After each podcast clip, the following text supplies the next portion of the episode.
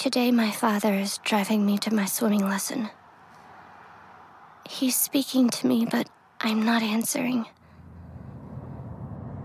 A ball of anguish is lodged in my throat and stops me from speaking. It feels like somebody is crying inside my chest.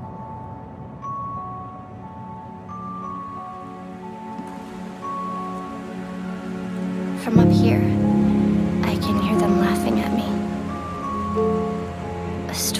awakens itself in me. My lungs fill with an immense sea of sorrow. I fall, I dive, and I depart.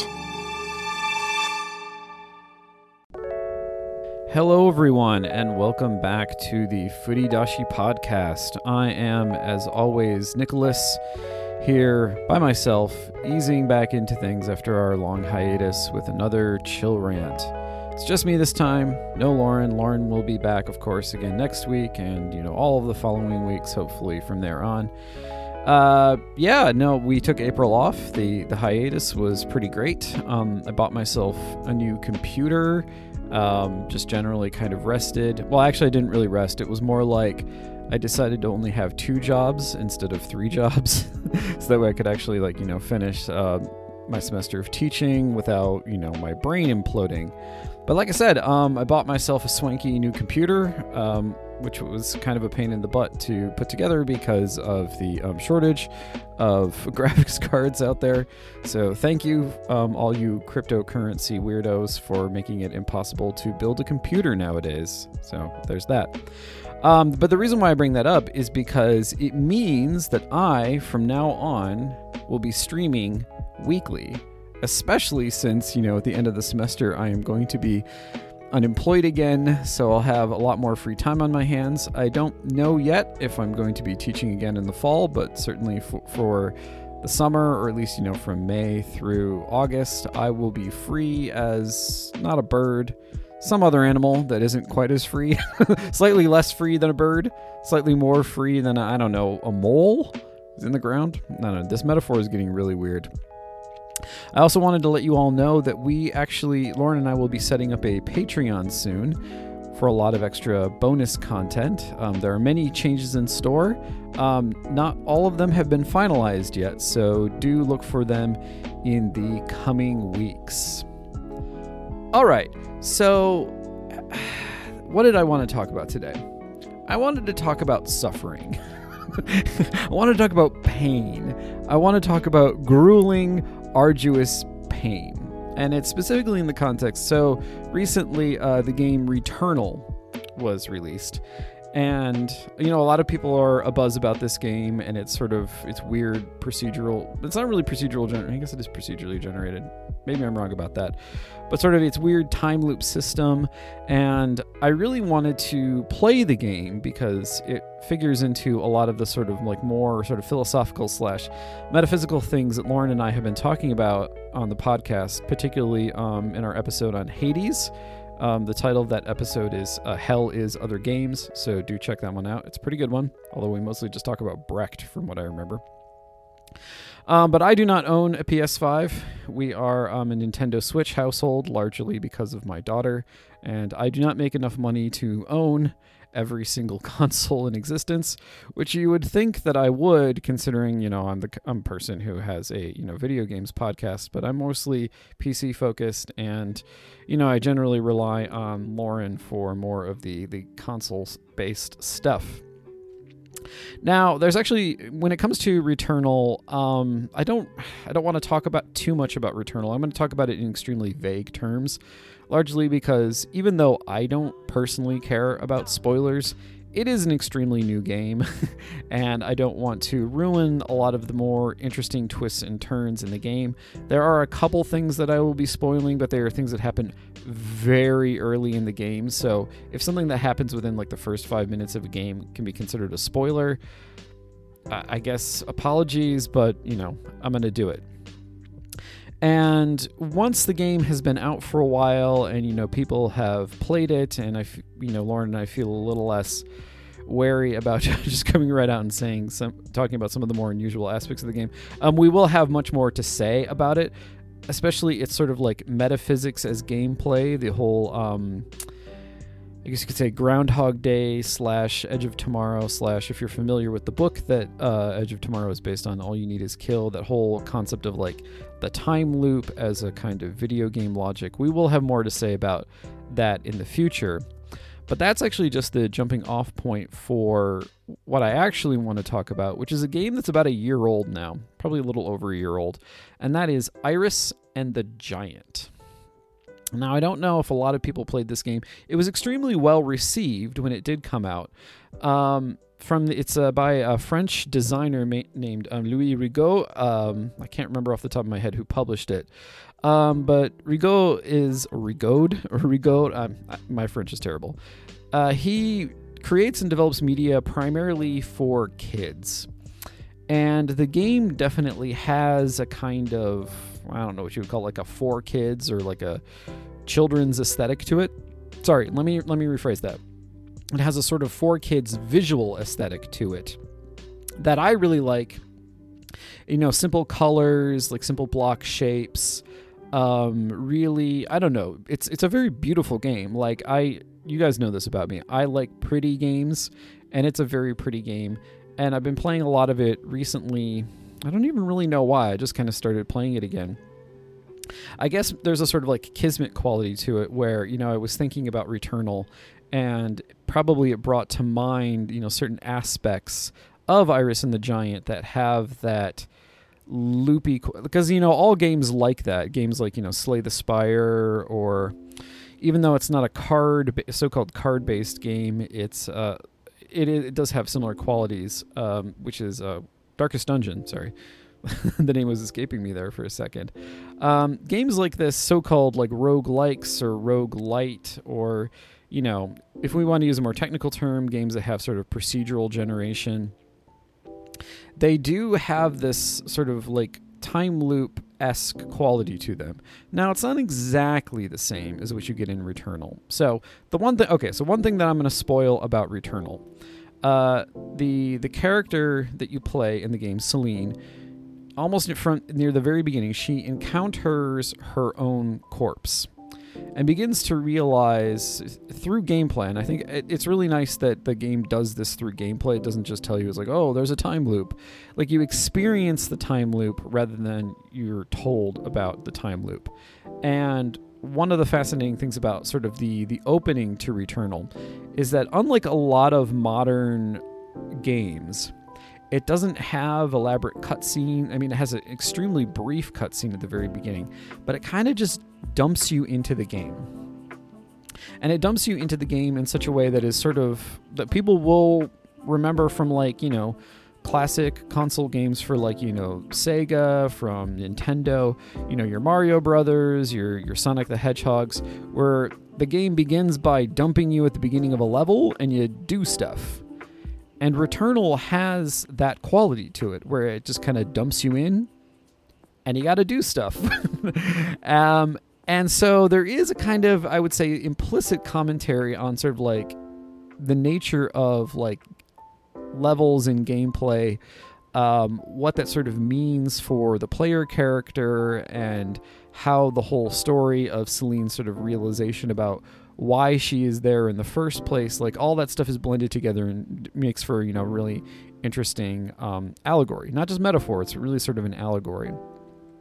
But when thinking about it in terms of this sort of like allegorical question, the game reminded me of Iris and the Giant and also to a lesser extent of Takeshi and Hiroshi, mostly because of sort of like the, the repetitive nature of the levels.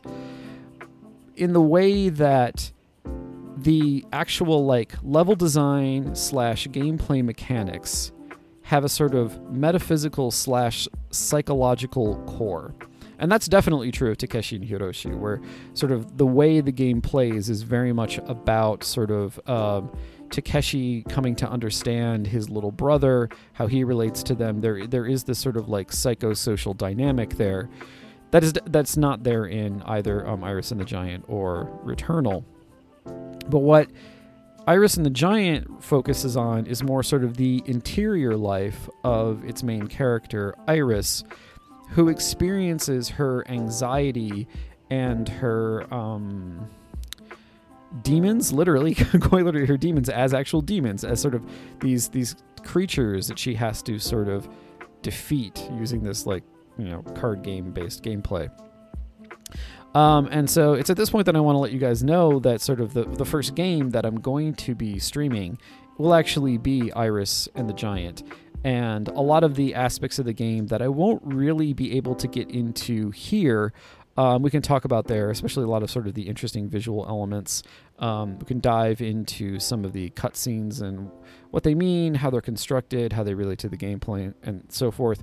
Whereas for now, I'm going to talk in sort of much broader terms about just some interesting things about Iris and the Giant and how to think about the meaning of procedural generation in video games.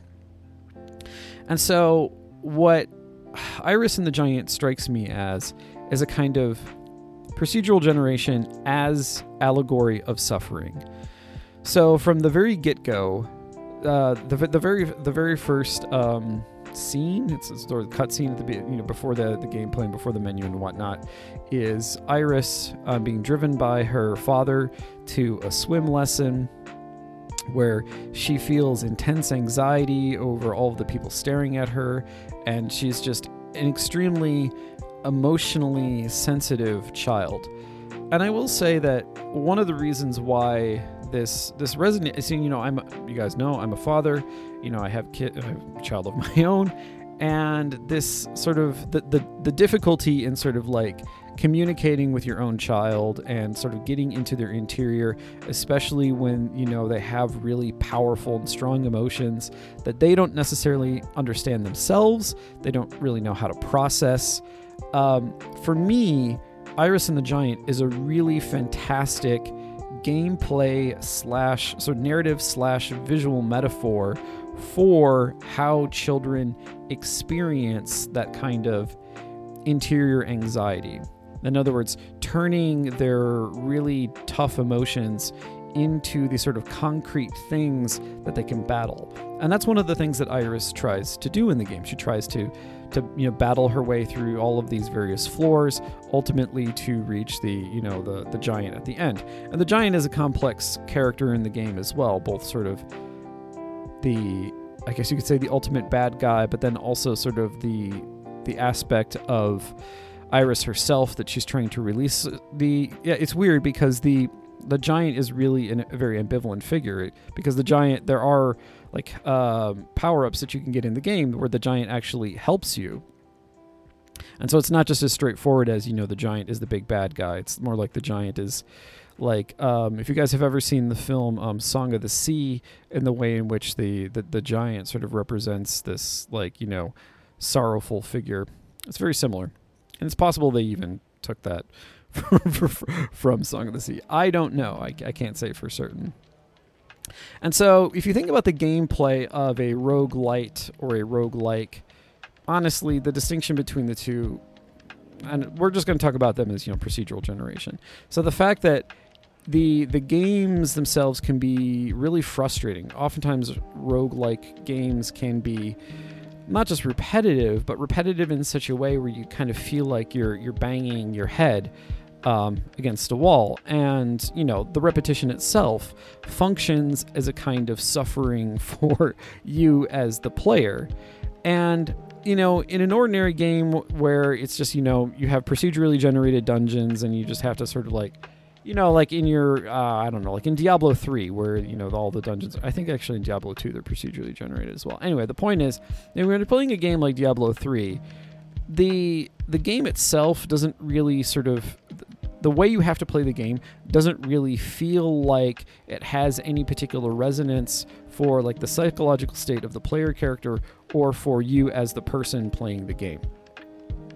Whereas in the case of Iris and the Giant, those three conditions are all very clearly linked. So Iris's psychological states, or Iris as the, the player character, you as the person playing the game, and then also the game itself, like those everyone's frustrations or the frustrations built into the level design the frustrations of the player character who is your avatar, and then the frustrations of yourself as the person playing the game.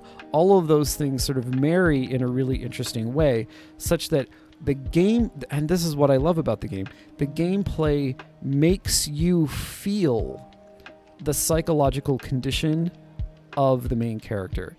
And there aren't a lot of games that do that. There are a lot of games that sort of hit you emotionally. There are a lot of games where either through like, you know, character development or through the narrative or through a host, host, whole host of other factors, like get to your feels and really sort of tug at your heartstrings. But this is a, Iris and the Giant is a really fascinating game because it both, in many ways, the narrative itself and its sort of emotional content is actually kind of pate. And I think it's pate for a reason. It's because, you know, it's, you know, for kids, so to speak. But because it also does it through the gameplay it feels like so i was playing um, iris and the giant earlier today just to sort of refamiliarize myself with some things and I, I, I kept getting stuck on this one floor that i never get stuck at and i felt my frustration almost intensify because I was like, I had this expectations like I'm supposed to be able to do this. I'm supposed to be able to get through this level.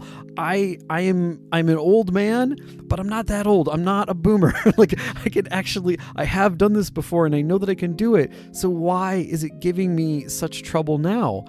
And that in terms of the gameplay is very much like the kinds of frustrations that we feel in our lives. When for example like if you're incredibly stressed out things that feel like they're normal to you or that you you know that you should just be able to do without even thinking suddenly they become really difficult because there's something else going on in your life or something else has happened in this case. And I, would forgotten that a, um, a power up I usually take I hadn't taken. That's what was causing the problem but again sort of like the the surrounding conditions are what dictate the fact that you are having so much trouble in that moment. So, okay, a little bit about the gameplay in Iris and the Giant. So, it's like I said, it's very much like Slay the Spire, probably a little bit simpler, a little bit more straightforward because enemies don't really have like I mean, okay, some enemies do take multiple hits, but they they take multiple hits in a fairly like straightforward way. You don't have to think about like, okay, this one has this much HP, but it's resistant to this, but it's, it's a, like you don't have to do any of that stuff. It's like this one is armored, it's got two armor points. You got to break through the two armor points before you can finally kill it. Otherwise, things pretty much just take one hit to kill. So it is pretty straightforward in terms of like you know how how you kill monster However, you know, there's a huge like many other procedurally generated games. There's there's a fairly large variety of the types of in the in the game they're actually demons, they're not monsters. So there's a huge variety of these these demons and they come in various types as well. And oftentimes the game is extremely deep because it does involve a lot of strategy in the way that pretty much all of these sort of like procedurally generated um, like card-based games work. And so you do really have to think about, you do really actually have to strategize, especially since um, there's this interesting mechanic in the game where if you run out of cards, you you basically die, or it's you know framed as a dream, or you sort of wake up from the dream. You can do it again and again and again. And so, actually, no, actually, let's talk about the recursive aspect of it a little bit. So, you know, in a, in a game like Hades, where you know um, Zagreus, Zagreus, you know, dies over and over and over again, and just goes back to you know the, the beginning of hell, and he starts over again. Like you know, there, there's a sort of cute thing that's going on there, but the way it's framed in Iris and the Giant is the the repetition is a function of, because it's a dream state. It's essentially like a nightmare. It's a recurring nightmare that occurs over and over and over again, and you, in many ways, have to sort of like fight your way through the nightmare. And again, you know, for those of you who have kids, you you've probably experienced this before. Like, it, hell, as adults, as adults, we have these recurring dreams. We have these recurring anxieties that occur within our dreams, and we have to struggle with them. We have to sort of like in some cases, literally fight back against them. So, as you're playing the game, you know you start off, and you know the the initial floors are pretty easy. You know, so they ramp up as you go along, and there are traps, and there are all sorts of other things. But also, like the more you play the game, the more things are available to you to make the game easier. So now let's think about the the allegory here for a second. Let's think about sort of the metaphor of it's like what does what does this mean? So much like in your own life, the more you sort of work through your problems in other words the less you sort of turn away from the, the more the less you ignore them the more you actually try to work through them you know maybe with a therapist or whatever like you start to develop the tools sometimes dysfunctional sometimes adaptive to deal with the problems in your life and again that's built into the gameplay. And you know, you could probably make an argument that's like, well, yeah, you know, you see that in a lot of roguelikes. That's it's not uncommon. But because of the fact that you have this sort of like you have the narrative, you have the psychological state of the main character, and then sort of the the thing, the expected thing that roguelikes do to you as a player sometimes because all of those things are sort of meshed together into like one cohesive harmonious whole it means that when you have something like a common you know a common feature of roguelikes this is sort of like you know acquiring you know bonuses and power boosts over time that that then comes to reflect the whole state of the game and, and the way the whole state of the game sort of reflects back onto the psychosocial condition that it's trying to depict for you. Um, and so, in many ways, there is built, even though you, you do have to struggle, you do suffer through all of these like procedurally generated um, levels. At the same time, the game is also finding this really subtle way to encourage you to sort of work through your problems in the same way that Iris has to sort of fight her demons, work through her problems, and, and deal with her own, you know, social anxiety. and it's not just anxiety; she's also being picked on. So there there are aspects of it that are kind of shitty as well. But this is actually very very different from the time loops, even though it has this kind of recursive slash repetitive quality to it, it is very different from the time loop structure that you see in a game like Returnal. One, because Returnal is more progressive than a game like Iris and the Giant is. And what I mean by progressive, I don't mean politically progressive.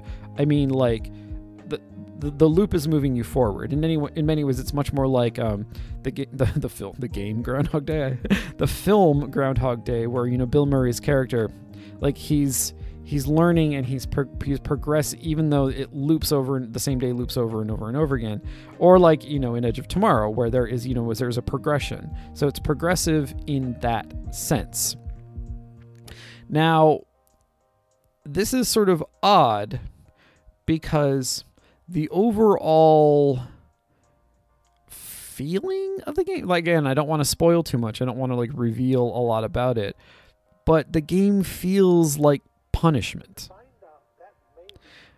In other words, whereas Iris and the Giant definitely feels like you, suffer and like and there's there's pain there, there's struggle there, but the struggle is to work through something and move towards a point where hopefully you will be sort of like released from the pattern, so to speak.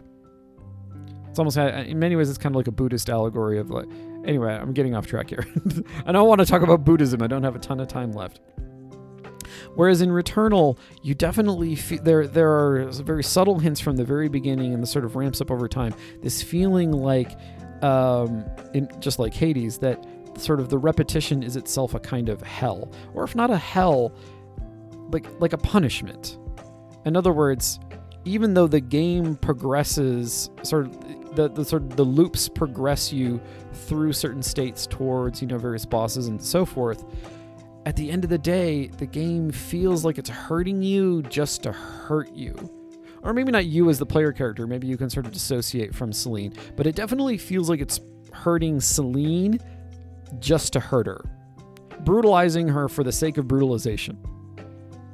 Whereas in Iris and the Giant, the suffering, the brutalization, like the things that happen to her, and sort of confronting them and dealing with them again through this sort of like really interesting marriage between sort of the characterization of this girl and the gameplay creates a situation where you feel like it's hard, sometimes hard, repetitive, maybe even difficult, annoying, frustrating, etc., etc., etc. But you feel like there is another side that you're working through something rather than just sort of like repeating some sort of like task in an almost like Sisyphean manner. And Sisyphus is actually kind of an appropriate uh, metaphor here because both Returnal and Iris and the Giant um, draw very heavily on um, Greek mythology. Well, Iris and the Giant more so than Returnal. Returnal's more sort of alludes to Greek mythology in a lot of different ways without sort of being too explicit all the time. And so that's really sort of the point that I wanted to end on this idea that sort of like you can take the gameplay and use it to solicit in your player a psychological state that, if sort of really well thought out and well crafted, can both reflect the narrative that you're trying to present, but then also solicit in your player the same emotions, or at least not, it's not the same emotions, it's sort of like um, analogous emotions to what the player character, him or herself or themselves, are feeling. And so that's really one, the point that I wanted to leave you guys with something to think about, you know, for all of your future game dev journeys and experiments. All right, so that's it for this week. Like I said, um, sometime later this week, I will be streaming Iris and the Giant, and we'll talk a lot more about sort of the the little fine details and a lot of the more, not more interesting, but you know, things that can't quite be covered in an overview. Um, so stop by. Um, I'll be announcing it on our Twitter. Our Twitter is uh, Furidashi Pod. So that's F U R I D A S H I P O D. Um, obviously, Lauren will be back again next week, and we'll have all sorts of fun, fantastic things to talk to you about. But until then, uh, do please stay safe, stay healthy, and well, you don't have to do your homework because it's the end of the semester. all right, bye, guys.